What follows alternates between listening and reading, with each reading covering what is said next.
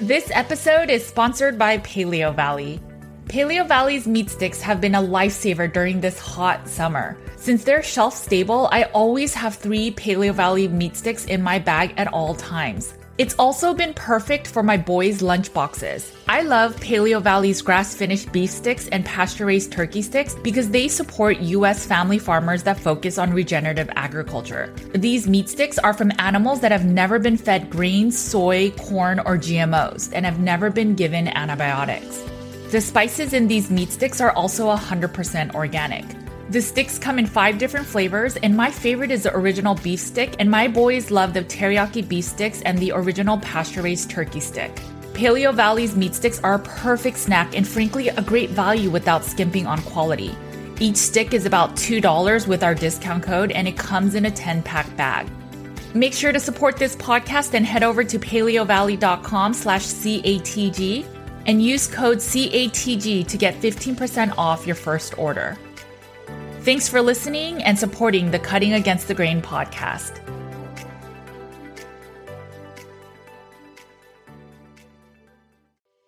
This episode is brought to you by Kettle and Fire. As I focus on gut healing with my family and my clients, bone broth is a nutrient rich food with an abundance of collagen and glycine.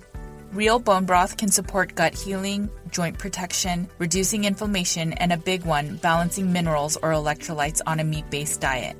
Kettle and Fire is a brand I trust as the next best option to making your own homemade bone broth. They only use 100% grass finished beef bones and 100% free range chicken bones. They use no additives or preservatives, no antibiotics or hormones, no artificial flavors or colors, and every serving has 10 grams of protein. When I first started eating meat based, I had homemade bone broth at almost every meal.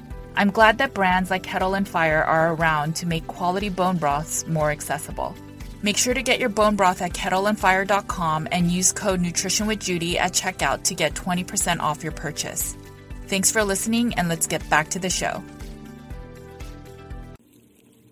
Laura and I are just going to be talking really candid. This is what this podcast is all about. It, it's one thing to say, I want to eat something else that's not meat. It's a whole nother thing to say, you need to eat something else that's not meat. if you notice that you're jumping from diet to diet, at a certain point, you have to wonder the only common denominator is me. Get outside, go for a walk, get some vitamin D, breathe some fresh air, uh, and and stay happy and healthy and, and take care of yourselves. Let's just have some real talk. Welcome to the Cutting Against the Grain podcast.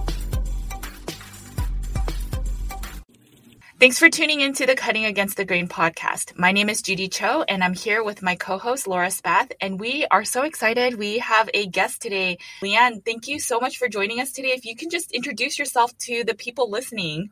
Yeah, hi Judy, hi Laura. Hey guys. I'm so so happy to see you. Well, I guess hear you. You hear me. Um, yeah, my name is Leanne Vogel. I'm a holistic nutritionist. Um, I started in the space back in 2007, so it's been a while. I started studying nutrition because I had an eating disorder, and it all kind of started from me just wanting to learn what I was doing to my body. Um, fast forward to 2014, I still hadn't gotten a cycle. I had had amenorrhea for eight years, and that kind of set me on this trajectory of understanding what fat does to hormones. And so I started eating a ketogenic diet. Uh, I did the traditional t- 20 grams of carbs that like totally tanked my adrenals and it was really bad. I was doing it all wrong. And so I've kind of found my little area of the internet where I share how to do a ketogenic diet for people that don't want to be super hardcore like me. Um, I've healed myself from amenorrhea, hormone imbalances, and now I'm getting into more subclinical work over the last couple of years. My mom has gotten pretty sick and it's forced me to learn a whole bunch of things to do with parasites and mold and heavy metals. And so I'm, I'm definitely going on a new path of really understanding how keto results in all of that and going on my own journey finding out I too have mold and parasites and most people do. So it's been fun to kind of, I'm an ongoing learner and I'm constantly evolving as time goes on. So that's a little bit about me. In terms of your 20 grams of carbs, you just said that you don't follow that protocol. Is that what you just said? Yeah, I did it for the first 60 or no, not 60 days. It was six months um, where I was eating 20 grams of total carbs. Um, and for somebody who had had amenorrhea and an eating disorder, going that low in carbohydrates for me personally only exacerbated the issues and did not help my hormones whatsoever. Um, so I learned that I needed to cycle my carbohydrates where every couple of days I increased them. So I wasn't always doing the same thing over and over. And that's what I found to work best for me and many of the clients that I attract is that, that variety in our eating style is, is kind of the winning ticket for many of us. What are the other sorry, what are the other factors along with that? So the 20 grams of carbs, do you have a goal of protein versus um, fat percentages or where, how does that end up? Yeah. Yeah. So for myself personally, I don't track macros so much anymore. I think you kind of get to a space where you've done it so many times. You can tell just by eyeballing things where they kind of lie. But when I was first starting out, uh, another big mistake I made was not, um, prioritizing protein. You know, back in the day, everyone was really terrified of protein back in 2014. So we were eating 10 to 15% protein, thinking that that was best for our ketones. Yeah. Now I like to keep it like, like 30% if I could choose a number, like around 30 ish percent. Um, and for carbohydrates, um, usually not 20 grams total. Um, now myself personally, I use net.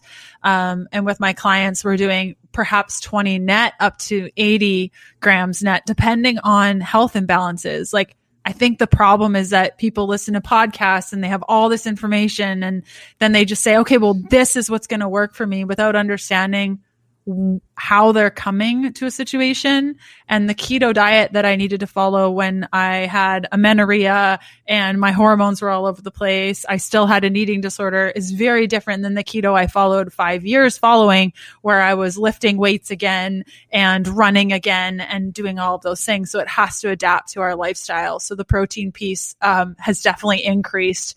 Um, when I learn more about my body, and I, I don't think that anyone really should eat 10% protein ever.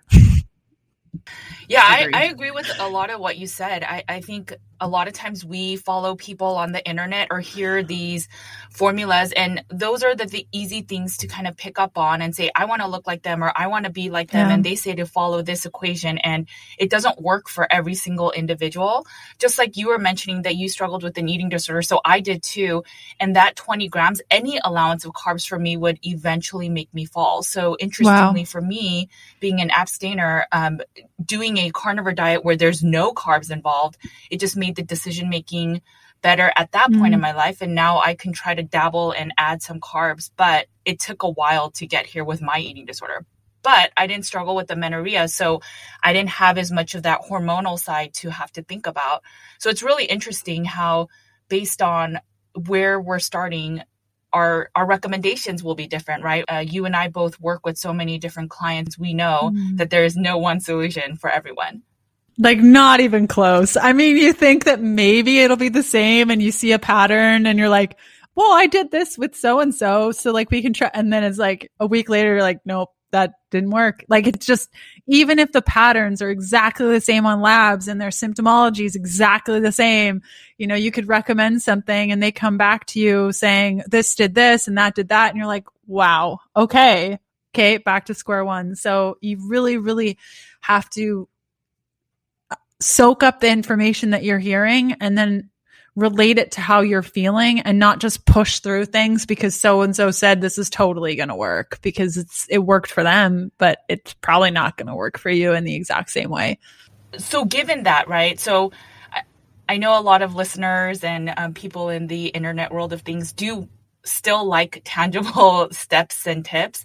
So of all the years that you've been working with people in in the low carb space are there certain I guess, truths that you find beneficial for everyone? Um, it sounds like one is protein, um, increasing your protein amounts.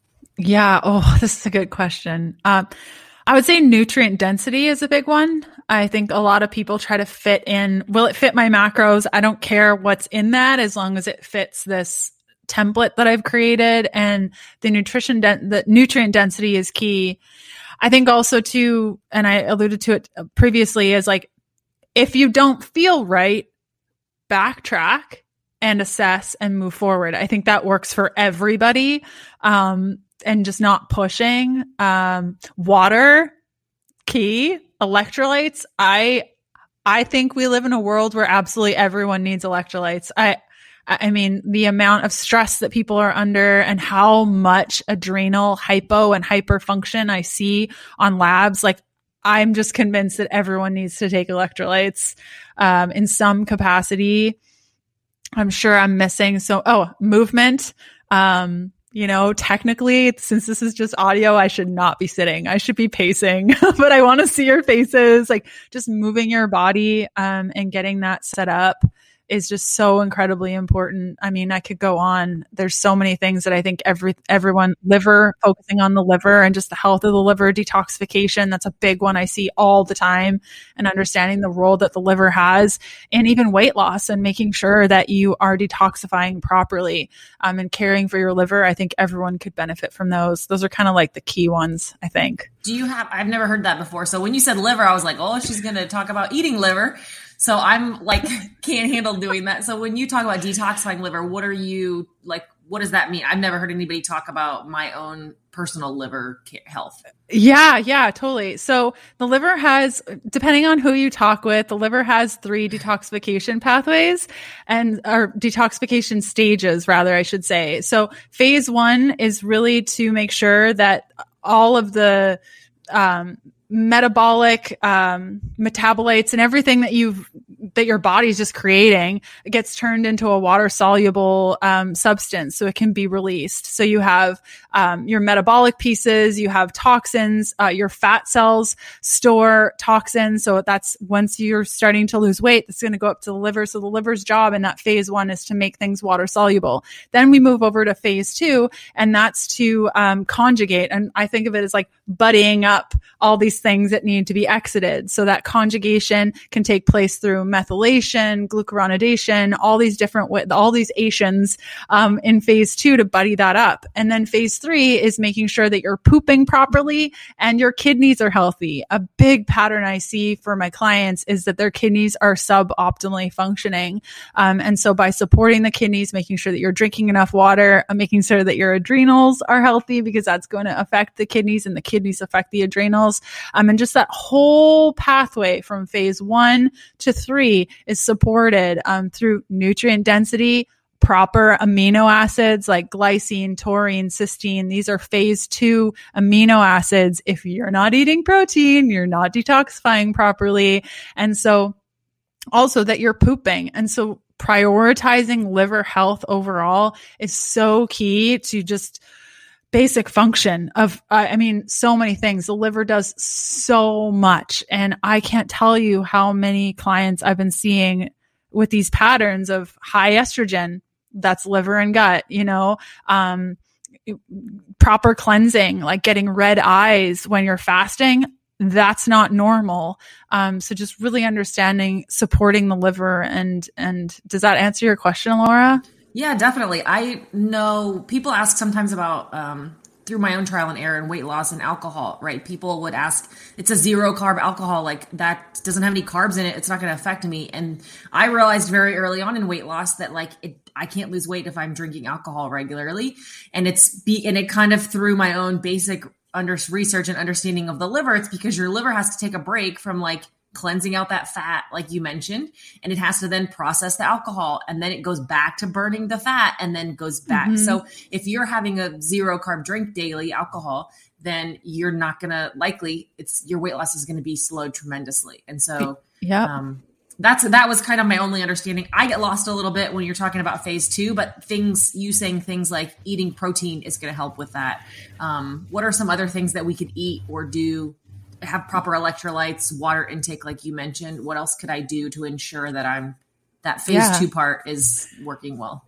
Yeah, the phase two part is majorly amino acids. You do have some of the B vitamins um, are important. TMG, which is a methylate, like helps methylation, is important in that phase. Making sure that you're properly methylating um, is really important. How do you know? Um, you can test your vitamin B12 and your MCV is a good indication on just your basic CBC um, uh, blood panel, whether or not it's if it's high, I believe the value is over 90, then you probably have an issue with methylation. So that can really help phase two. But I mean, the big ones are glycine, taurine, and cysteine, the amino acids, just making sure that you're eating enough protein. And the big thing with phase two is if your gut is a total mess and you're not properly assimilating these nutrients, right you can eat red meat all day long and you're not going to get those amino acids. So it really comes in conjunction. And that's the thing. I think so many of us focus on just one thing and we try to do it really well. But when it comes to health, there's so many different pieces that you really have to make sure that over time you're supporting various things. You've heard people talk about how beneficial bone broth is. Well, it's really high in glycine. So drink that and that's taken away, uh, like checked off the list. Even if you have, um, an imbalanced gut. It helps with your gut and it has glycine. Okay. Phase two check with phase one and supporting that detoxification uh, pathway. It's really, um, glutathione, uh, folic acid, B vitamins, uh, vitamin E is fantastic because it's a fat soluble antioxidant. So it comes into, and I know this is like you guys are carnivore and stuff, but I don't know how it works for like carnivore and making sure that you're having enough antioxidants. I'm not at all knowledgeable in any of that, but for me, it's making sure that there's a ton of color on my plate in the form of plants because I can eat plants and I love plants and I just could never, like, I, I could never be carnivore. Like I say this, I've tried. It's just, I love plants. And so for those that eat plants, that's color. For those that don't, we have two other people that can probably tell you how to do that. There's other nutrients that act like antioxidants. And then I also make the case in my book where if you get too many antioxidants, it could be pro-oxidants. But yes. like you were talking about, um, some of the amino acids can act like antioxidants. And I forgot there's a whole list in the book. So I think cool. you can do it. But that's where, uh, and I'm so on the same page with you with this liver health because if we come into like a meat based diet or a low carb diet and you had like fatty liver disease or non alcoholic fatty liver disease, or you drink alcohol, then your liver may be functioning suboptimally. But we need the liver to function well to produce ketones, for example. So there's a lot of those things. And so when we are inundating the liver, which also produces the bile to help break down a very high fat diet, um, mm-hmm. All of these things really take into play if you can do a low carb diet well, if your liver function is not good. I think it's so good that you brought up all of this. And this is a side note why I brought up the hypervitaminosis with organ meats because that's another role we're placing on the liver yep. is well now we need you to also store all these excess nutrients that mm-hmm. your body may not need and where it's going to be stored is the liver and then it's an extra burden on the liver our livers when we're consuming too much exogenous livers from animals. So, yeah, completely. I did a an interview with somebody the other day and we were talking about DNA and you know how you can test your DNA and they have those yes. companies that then you can say make me a special supplement filled with all these things that I'm deficient in and I'm like um so like that's not going to work because it says that I need like a ton of vitamin A and D and K and like that I don't even know what my levels are right now. She's like, you can't over supplement those things. And I was like, oh girl, yes, you can. so you got to be really careful. And even yeah. B12 and B9 are stored in the liver and people like just pop these things like candy. And I'm like, slow down. Let's make sure you actually need this. Like, do you actually need this? Because it does, it, it does affect the liver and it's unnecessary. It's a waste of money. Spend it on like beautiful grass fed beef instead, you know? I think that's hard because sometimes people just want to buy something to make them healthier and it's easier yeah. and people are willing to spend a lot of money on something that they think will make things easier or work or healthier and it's also a lot of times they're used to that because their doctors have given them supplements and medications to fix their diabetes their yep. nutritionist like whoever they're working with a lot of times the you know gives them those things and says here take these things and you'll get better mm-hmm. and i mm-hmm. think that sometimes it's necessary you know judy talks a lot about how a lot of people do need gut health support and some need, do need supplements in the beginning. But it's you don't need every supplement that somebody tells you to swipe up on. And i think that it's somehow if i spend this money and i buy this supplement i will be more motivated and i will do better and i'll be healthier and it'll make it work this time for me. Yeah. um, i think you know whenever you start a new hobby or a new way of eating it's like what can i buy to like get this happening? And I mean, I love spending money. People love spending money more than we should. And it ends up happening on things that we don't need a lot for sure. I'm so glad you mentioned the swipe ups, Laura, because when I start working with a client, I'll look through their supplement list and it'll be like these random things. And I'm like, yeah, why? And she's like, but this is the probiotic that's supposed to help with the blah, blah, blah. And I'm like, I don't like, so and so told me this. to swipe up. They have a discount code. Like I offer discount codes. I'm not, not knocking people that do. Yeah. Yeah. And I think that really comes down to uh, the empowerment piece and also spend your money. I, I wish that I could go back and tell myself, like, spend your money on a good coach to teach you things over six months to a year until they graduate you and then save up your money and do it again. Because I've had a handful of coaches that I've worked with since about 2008 and they've changed the game for me. And everyone has something a little bit different to provide, but it's custom to that person. And I think just understanding that and just how much money we can waste on random things we don't understand. Um, oh, it would have saved me a lot of time to know that, you know, before I started studying this and before I got going. Um, yeah, it's a good point. I work with a lot of clients, obviously, from the internet because I'm on social media. And so mm. the positive is they'll learn a lot of my content from yes. the content I put out. The negative is that I swear maybe 20 to 30% of some of the conversations I have with them is, oh, well, in the period I haven't talked to you, so and so was selling this thing. And so now I'm trying it. And what do you think? Or I'll get emails saying, hey, so and so is sharing this. What are your mm-hmm. thoughts on this? And there's always a trend on the internet about some product. Yes. And so there is a period where I'm always having to refute someone's opinion or agree with them or yeah. So I, I totally see that. There was a few clients where I eventually had to say, if you trust me and you decide to work with me, you have to trust what I'm recommending. And if it's not on your protocol, I'm saying you don't need it right now. Yeah. And so it, you don't have to do your other research and look for someone else to buy something from because now your supplement list is getting bigger and bigger. And already your supplement list is big from working on gut supports. Yes. It's like, I've got this. Like, just go take a nap Trust or me. walk around the block. Trust me, I've got this. Like, just, I know I get that too. Or I think one of the big things is relying too heavily on supplements.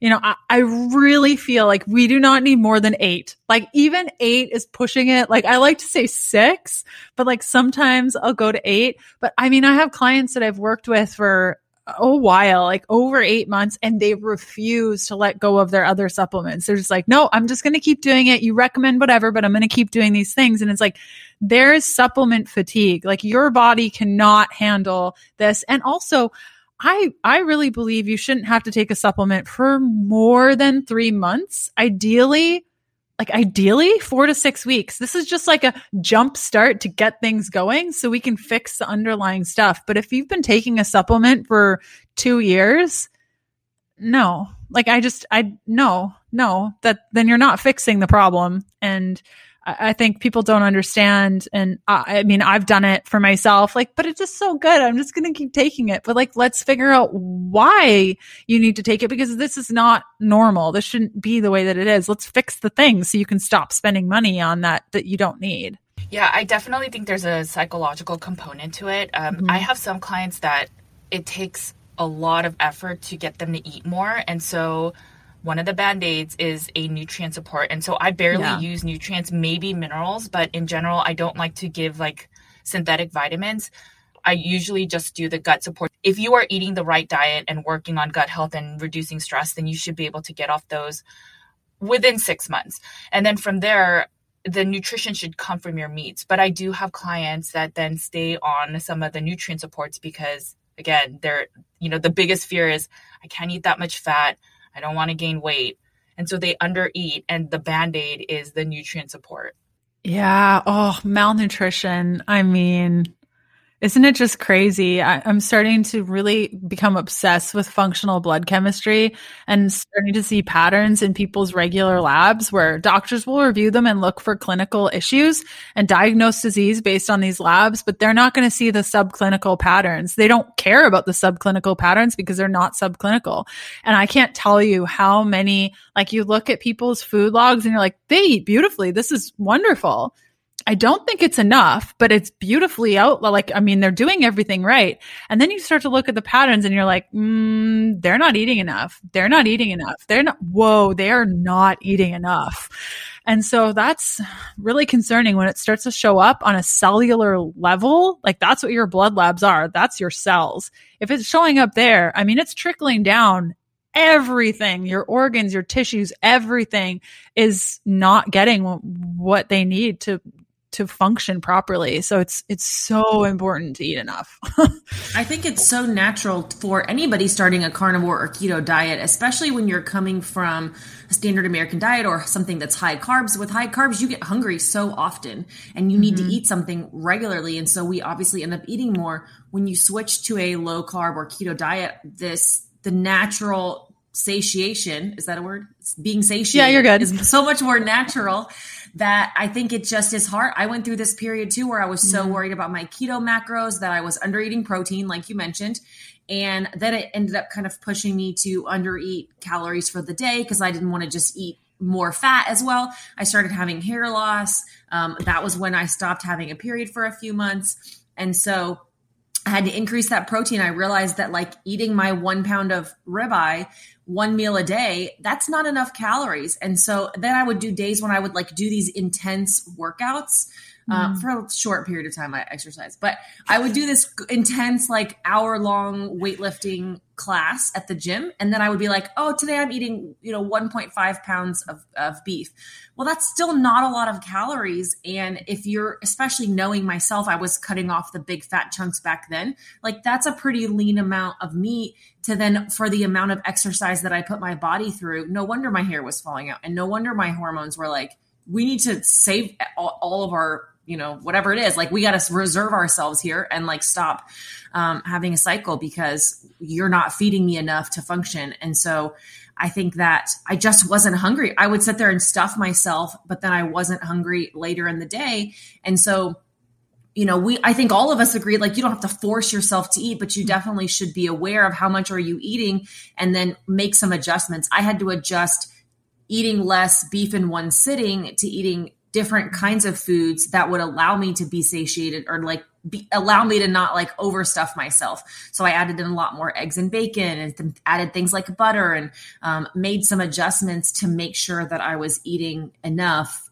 And I went back to eating maybe two meals a day half the time. So it's half the time, it's kind of one or two depending. But I think the natural tendency to undereat with mm-hmm. this type of high, higher protein, lower carb um, way of eating is supernatural.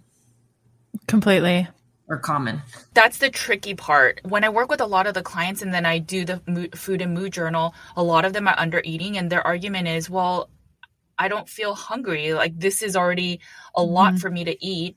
And so a question to you is like how do you deal with the you know there's a lot of that mantra of eat when you're hungry like learn your cues and when you're when you first go keto or low carb you never feel hungry anymore and you're like oh i could just muscle through hunger because i just am not ever hungry anymore um, so when you say they're not eating enough do you have a little bit of a definition of what eating enough is yeah. Okay. So if you don't have your blood labs and you're just going off, am I eating enough? Am I not? Um, that's a little bit more challenging. What I do with my clients is I'll get them to take pictures. If I feel like they're not eating enough just based on their food and mood, I do the same thing.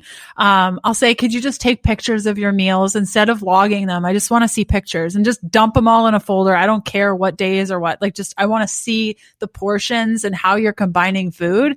I can usually tell like if they have like small plates and there's not a lot on that small plate or, you know, so I'm, I'm working with plants and meats and things. So I usually look for a plate that has like half vegetables on it, usually low carb vegetables, mixed greens, kale, that sort of thing, spinach.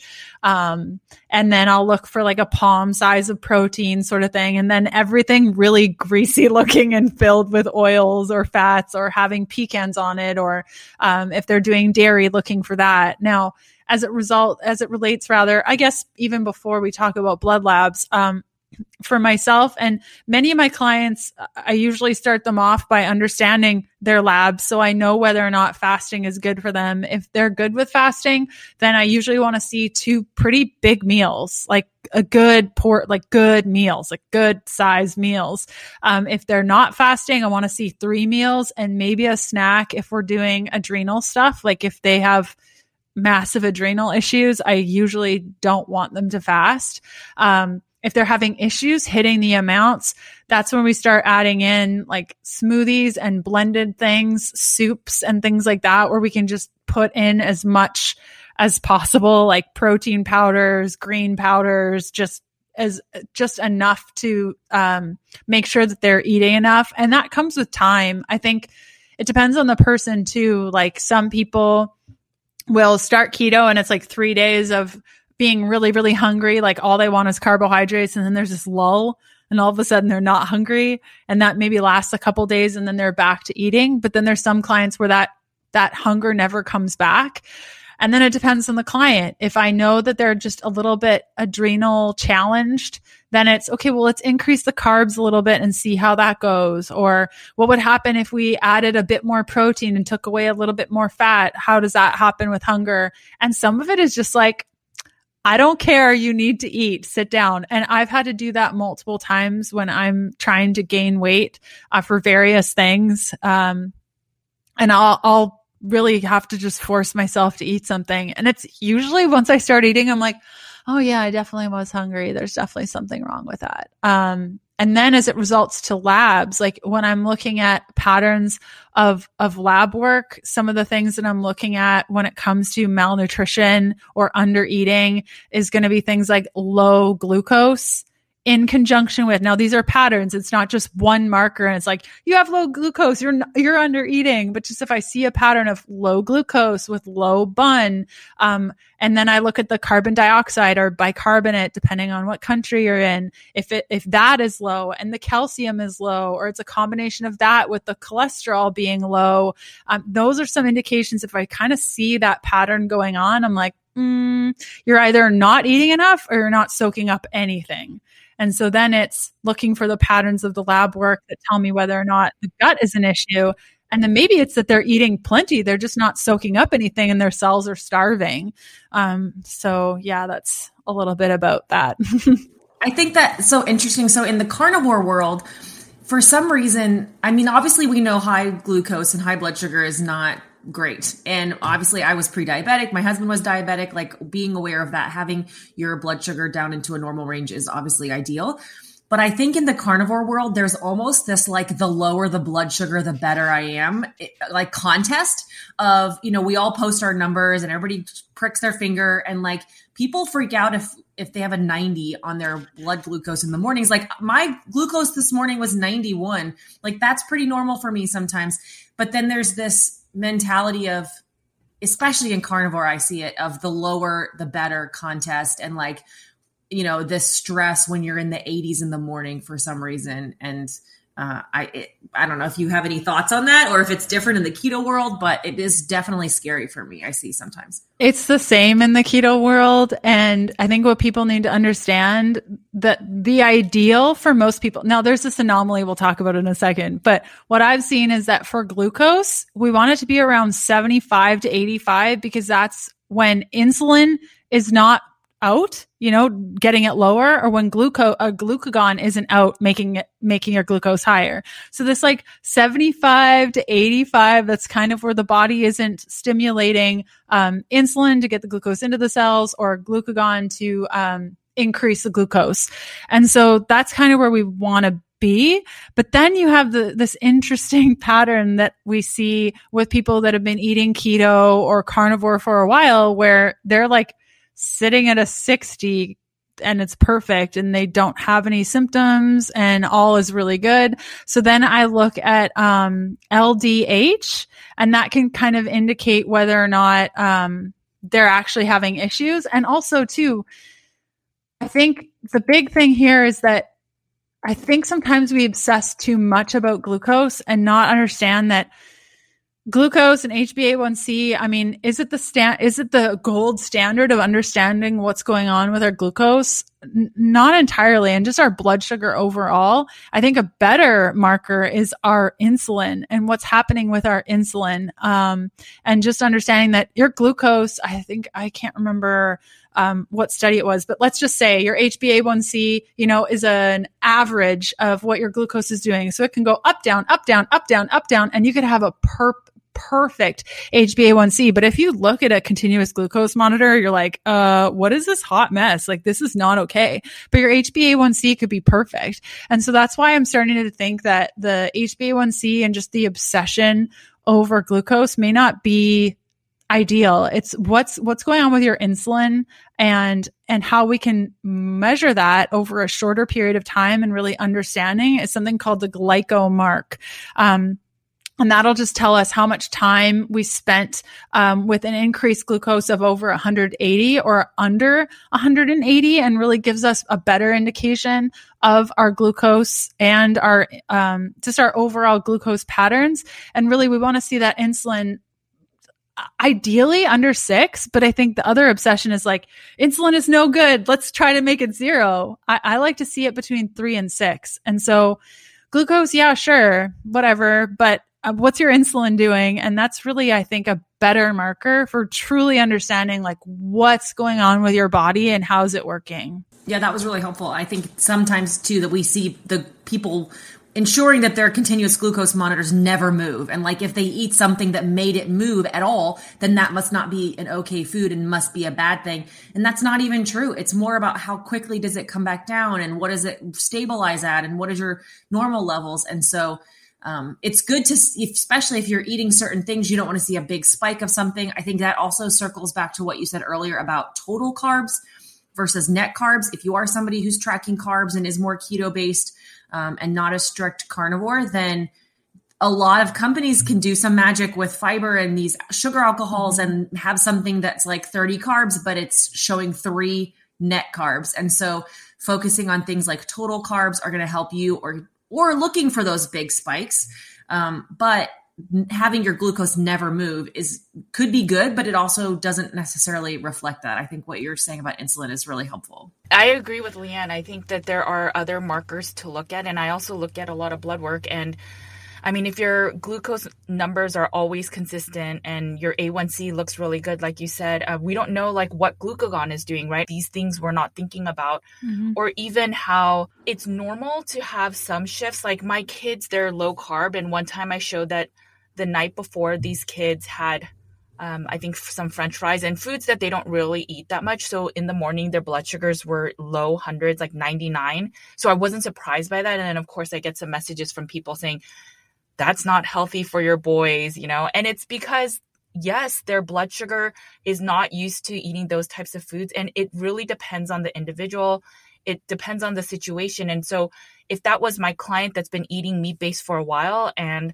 their blood sugar's in the hundreds, yes, I wouldn't be happy with that number. But it contextually, it may, I was not surprised by the number.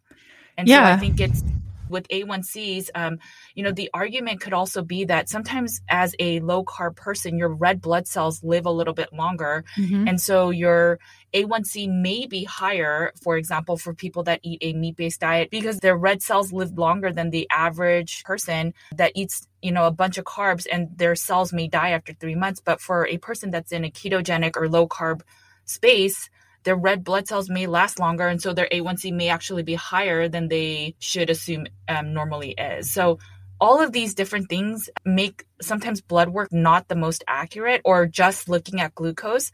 I think looking at a panel of inflammatory markers is much more ideal, including insulin. Yeah, completely. And all cause mortality, you know, we think about diabetes and they get on insulin and they're going up, down, up, down, take more insulin, up, down, up, down. That's actually worse for you than staying at a higher amount. Like if I have a client who's gladly sitting at 110, I would much rather that than 280, 250, 70. Like we don't want that. And so I, I totally agree with you. I think it's a big picture thing, just like coming up with the perfect diet for yourself and really working toward thing. It's not just one thing. And that's the same thing when you're reviewing labs and going through things. It's not just, okay, glucose is the number one marker and we need to look at that. And what's the HbA1c doing? But what is everything doing? Like how, how are we getting this beautiful holistic picture of what's happening with this client and how do we move forward with the proper protocol instead of just freaking out you know, as it relates to your cycle, even as your progesterone increases throughout the latter half of your cycle,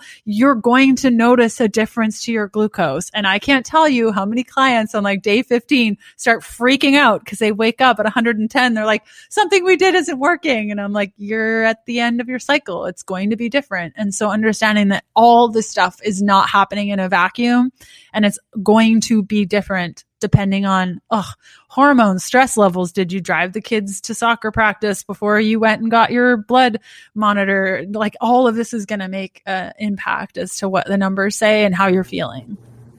And those numbers can be beneficial, but like you, you've you've mentioned, taking that one number out of context, or not having somebody that you trust to read those numbers for you, or not seeing a pattern over time, comparing that number to somebody else, those are all things that can really just I think cause people to spiral or to be to add more stress to them or to have them then tr- dra- dramatically change something mm-hmm. in their diet or what they're doing because they think that it's not working.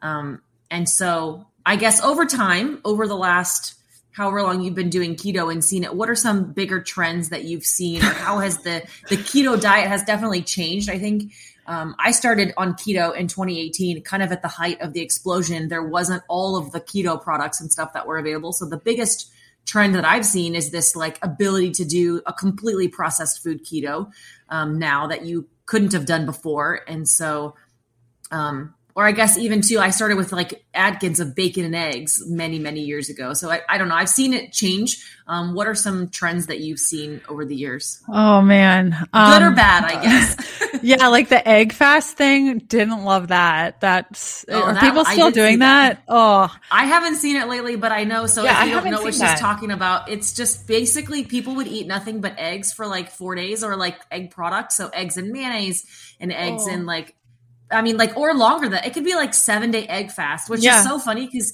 as a carnivore, I'm like, you're just trying carnivore for uh, a, a, terrible version of carnivore for like a week, um, where they thought that somehow, like, if they only consumed egg products, then they would lose weight. Yes, it's called the Bahamas version because the only protein you can get there is eggs. like I'm sure of it. But um yeah, I d- I didn't love the egg fasting. Um so when I started there was a lot of dairy and a lot of like slim jims and stuff like that, like just using yeah. basic products to like get to your macros. And then it was, um, all the like bars and fibers and using that. And now I'm seeing a lot of my clients use like keto candies and keto snacks to like hit their macros, like gummy bears and stuff. And I'm like, what are you doing? This is not helpful. Um, I know I spoke at the first, like one of my first keto events. I can't even remember which one it was because it was a while ago. And I was the only one that was talking about like, modifying your keto diet to add carbohydrates sometimes depending on your cycle and stuff. And I was like fearing for my life. Like I was nervous to get up on that stage and talk about adding carbohydrates because there, I think we've gotten a lot better in the keto space now of being a little bit more tolerant to different approaches. But in 2015 ish, it was like really bad to even say have more than 20 grams of carbs. Um, and now I think companies are just so involved. And this is a good thing because we have great products, like some products that I really love. Um, most of them don't say that they're keto. I I usually try to avoid products that say we're keto. I'm like, no, that's probably hot garbage. Um, so that can be beneficial, but I think it creates a lot of noise. I didn't love all the keto subscription boxes. I still don't. Um, you're just going to find a lot of garbage in those things usually. Um, yeah, I think, oh, the working out, the, um, uh, what was it? The cherry turnovers guy, uh, uh, Kiefer, Keef something. Um, that was pretty big when I first started of like cycling your, your keto with like garbage foods. You would eat keto and then lift and then eat cherry turnovers until you were sick and then do it again. I actually did that for six months with some pretty good results. I built crazy muscle from that. Um, such a stupid idea. The rest of my body really was not good. Um, but yeah, those are some of the trends that I've noticed. I find people are a lot more tolerant now. Um, than they were like in 2015. I think as the space has grown and and carnivore is now protein coming back. Like I yeah. think like Judy and I did an episode on called Keto Light. Like that's the new trend in 2021 um, on these mainstream diet articles where they're talking about the biggest trend right now is keto light, which is essentially keto but with more protein. So same low carbs, but you're eating, you're not doing that like scary low protein anymore. And I love that concept, uh, as especially as a carnivore, but also knowing where I came from. I started keto eating hot dogs wrapped in a low carb tortilla and a Quest bar. You know, like that was my beginnings and it worked definitely but it if I hadn't have progressed and or transitioned into more whole foods and meat based mm-hmm. and things like that, it definitely um, wouldn't have gone well for me. I like that keto light. I guess that's what I've been doing. Uh, that's the thing with these titles. I'm not very good at all that. I have a couple like keto friends and they always say Leanne has just a special corner of the internet because I'm like, I don't, I just don't play with all those things. And it's so hard for me to conceptualize all the strategies. like it's just too much. So how do you stay in this space and not get, you know, let's say you see some content and you totally disagree with it, like, like any of those things that you just brought up. How do you stay an advocate but then see things that maybe you don't agree with? Do you just mm-hmm. let it be? Do you actually advocate against it? Like Oh, I've played this game with so many things. I've gotten many letters from many associations about saying things that I shouldn't say. But I think the biggest thing I've learned and the thing that really keeps me grounded is working with clients and just remembering like I'm not here to argue with people. Um, it usually never turns out well. Uh, so my whole thing is if I see something on the internet where I disagree with somebody, I just share the content as it relates to what I'm experiencing, what I see my clients experiencing. And I, I think for a long time, I would have, this was many years ago, I would get online. This was like before Instagram was super big and I would check out all the blogs and I would see what everyone was doing. And then I'd get really depressed and be like, I'm not doing enough. I need to share content like this. I've really stopped. And I think one of the big thing is I don't have internet all the time because I, we've chosen to live a nomadic lifestyle. And so when I do have internet, the last thing on my mind is like, what is everyone else doing? What are they sharing? I'm like, I only have four hours of internet. I have a ton of work to do. I just don't care what other people are saying or doing. And I think it's also continuing your education. You know, I'm an, I'm a lifelong learner. I'm either in school or taking a course and that helps me stay grounded as it relates to, I mean, the, a course I'm taking right now, I, I disagree with at least 20% of what they're saying, but it's fun to just, okay, how does this relate to what I've been experiencing and what I've seen clinically? And how do I relate that to everything else? And then it's just like staying focused on why I'm here, which is to help the people that come, that reach out to me and want to learn from me and just like whatever to the rest of all the noise. yeah. And I think I'm slowly getting there. And it makes a lot of sense. In the beginning, there's a lot of this, oh, I need to protect our community, you know, mama bear type of thing. And I realize you can't. A lot of wasted energy a little bit. And it's not like I'm going to be the mama bear for everyone, if that even makes sense. So I think it's also like we, you know, we that's part of the reason why we want you on. You're not a carnivore. Judy and I typically are mostly strict carnivores, but I think that's why it's so important. I would never have made it to where I am today had I only listened to one small section of what's going on on the internet. Yeah. I started very wild, you know, widely based keto, but I also learned a lot during that time and I take pieces of that that I still incorporate now. I then dove down the fasting rabbit hole and like learned from so many of those people and the carnivores and, you know, the low carb and there's just so much that I have taken from each little section of that internet. And I think that putting ourselves in this bubble of I can only listen to that, I think there's so much nuance. And like you've talked about, there's so many different things that people need to do. Everybody is so individual. And it's important for us to do our own research. And if we're looking to lose weight and to heal ourselves, we need to take kind of take in everything and, and find what works for us if especially if you don't have a coach. Obviously like you guys have said if you're working with somebody who's certified and qualified and all of those good things um, listen to them and trust them because they're going to help you. But if you're figuring this out on your own and there's a lot of free resources it's important to just not stick in one little corner and to make sure that you're getting a really good bigger picture of everything. I'm glad you mentioned that laura because i think another thing is that like understand who it is that you're learning from. I think that's a big thing. You know, I, I know how Judy is on the internet and you're like this mama bear. Like I just want to care for everybody. That's a person who I want to learn from. And you can tell very quickly, like use your discernment who's in it for the wrong reasons and who you don't want to follow because they're just not aligning with where you want to take your life, your body. You don't agree with their values. It's just, that stuff matters. And all of the people on the internet, they're all these small businesses. And I really think we do vote with our dollars, even as it relates to the links that we're clicking and all of these things. If you're learning from somebody who makes you feel like hot garbage because of whatever reason, yeah.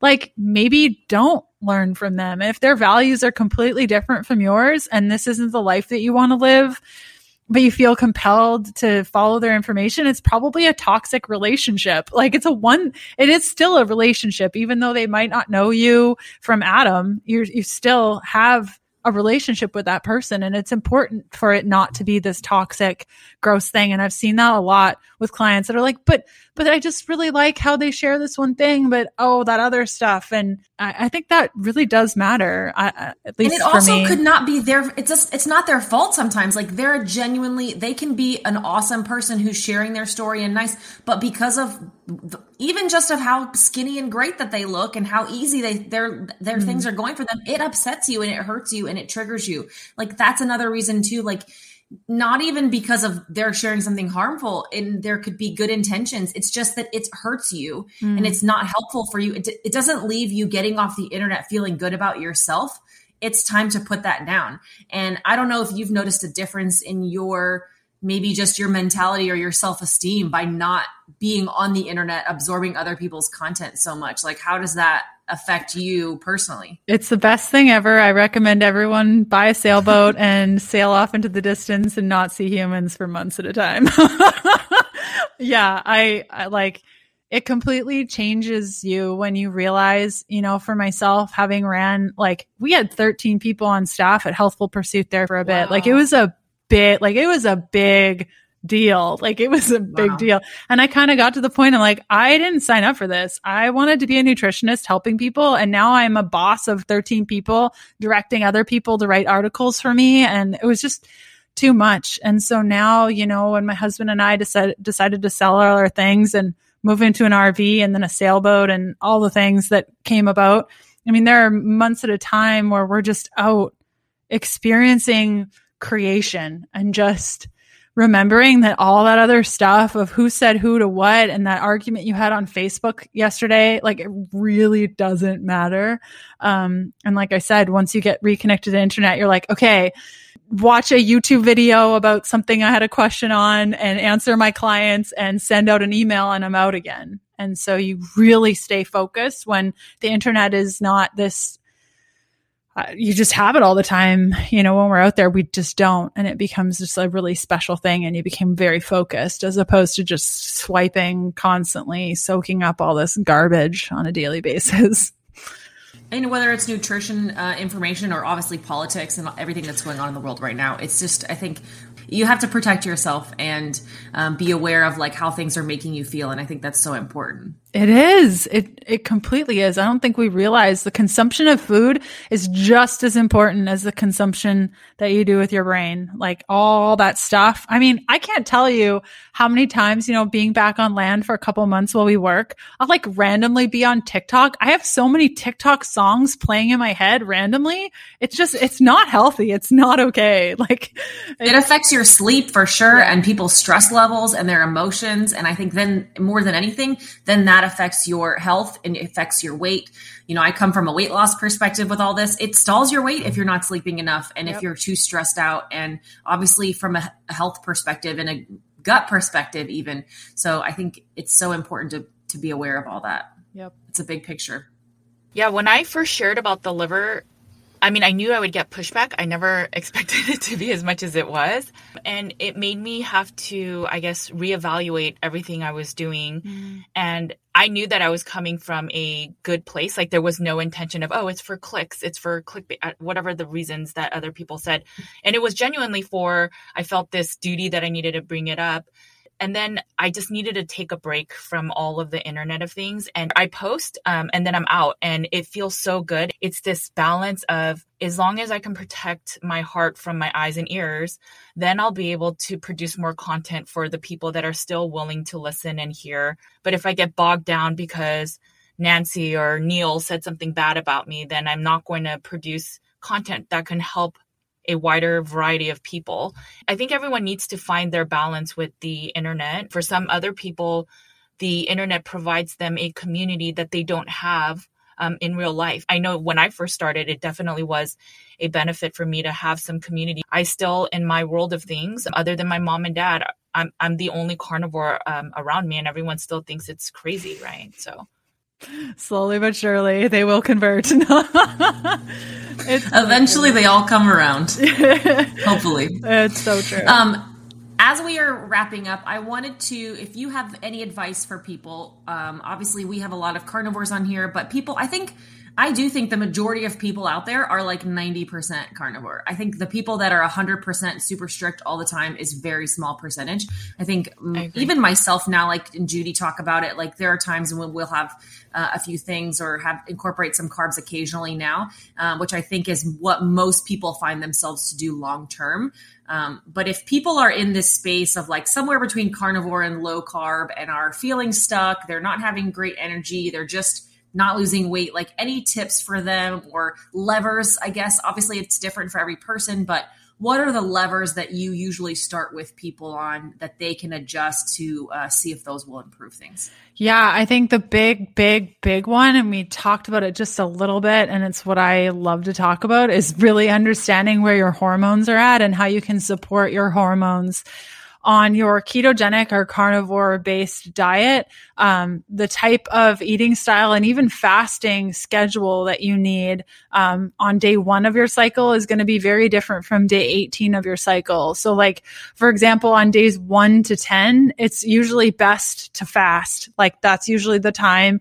Um, where fasting is really, really easy for you. So even just understanding that if you're still cycling, fasting or doing longer term fasts, if that's something that's in your wheelhouse or you want to play around with, days one to 10, great. Days 11 to 14, when you're preparing for ovulation, I recommend no fasting. Days 15 to 17, do a little bit of fasting. And then days 18 to 28 or 31 or whatever kind of cycle you're on, I really don't recommend a lot of fasting.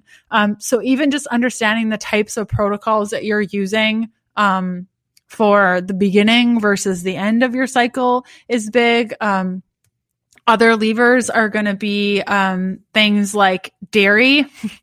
That's a big one. Like if you're not having um, if you're having symptoms, digestive or not. I mean, I've seen some crazy things that I didn't even think could be dairy, and we remove it for a couple weeks and add it back in. The person's like, whoa, it was the dairy doing the things. So if you're eating like loads of dairy, which I find is not as common as it used to be a couple of years ago on on keto and car- well i don't know anything about carnivore legit like nothing um but dairy is a really big one the fasting with your cycle is a really big one. Um, working out with your cycle too is a really big one. So the beginning of your cycle is going to be more endurance and the last part of your cycle after ovulation is going to be strength. So you probably wouldn't want to run like an 18 mile run on day 24 of your cycle. That would suck. And so you, you might do something like that and be like, Oh, my training sucks. My schedule's all over the place. I have to go back to square one. It's like, no, no, try again on day four. You'll be fine. And so I think just understanding how the hormones relate to, um, to your cycle. And if you have amenorrhea, um, you can still understand your cycle with the moon and use the full moon as your ovulation and the new moon as your bleed. If, if you're in menopause, you just don't even listen to anything I just said because you can literally do whatever. Um, those are kind of the, the key things that I think people really, could benefit from in addition to the liver stuff that we talked about to really if you're if you're up against a wall it's probably your liver or you just have a false expectation for where you're at at your cycle. Those are like two big ones where can they so like if people want to dig into that more and understand more of what you're talking about right now where's the best place that you have available for them to dig into that? Is that your podcasts or youtube? Yeah probably my podcast is better for that. Um, you can just go go to any podcast app that you like and search for keto and i'm the first one. Yay! Um, it's the keto diet Yay. podcast. Um, so uh, that is a good resource. Um, and then uh, my website is a good resource. I've written a ton of blog blog posts over the years on all of that. Um, as it relates to the hormone stuff, it's a little bit more like nuanced and requires more than a blog post or a, a, a podcast could really offer. Um, so I do have a six week program that people can check out at healthfulpursuit.com slash six week. And it really gears people toward understanding where their hormones are at, whether they're cycling or not cycling or menopausal because hormones hormones are still important when you're in menopause. That's a big thing that people think is not a problem. Um, and then taking them through the six week um, process to really understand how to support their hormones uh, while eating keto. Um, so they can check that out if they're interested. Cool. It's always so fun to talk with you. Um, and it's just good to get some information from someone that's been in the space for a while. So it's fun. So thank yeah. you. Yeah. It shares a different perspective. Thanks, Leanne. Yeah. Thanks Anything else you, you want to share or plug? Sorry. Um, yeah, just my website is healthfulpursuit.com. You can find me on Instagram, Leanne Vogel. Um, and then, yeah, my podcast, The Keto Diet. That's kind of where you can find me. I have a YouTube channel, Leanne Vogel. That's about all. Love it. Thank you so much. We appreciate having you here. Thanks for having me. Thanks for tuning in to the Cutting Against the Grain podcast. If you enjoyed this episode, please make sure to share and leave us a review and leave any comments and questions on Apple Podcasts. We will read and answer your questions and comments on an upcoming podcast episode. This also helps us to share our real talk with more community members.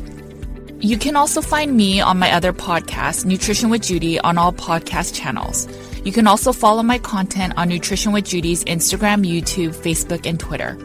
You can find Carnivore Cure in paperback, ebook, and audio on Amazon. I also have a blog post and weekly newsletter with nutrition and wellness updates. You can sign up at nutritionwithjudy.com. You can find Laura on Instagram at Laura E. Spath. You can follow along on her daily stories and see some of her funny skits. You can also find Laura on her YouTube channel where she shares tips on living a meat based lifestyle. If you're wondering how much meat to eat in a day, week, or month, Laura has you covered.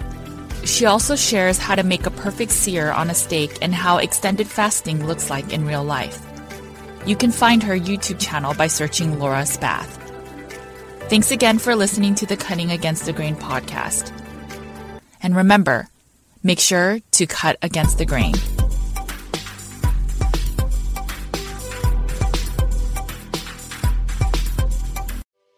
Thanks for tuning in to the Cutting Against the Grain podcast.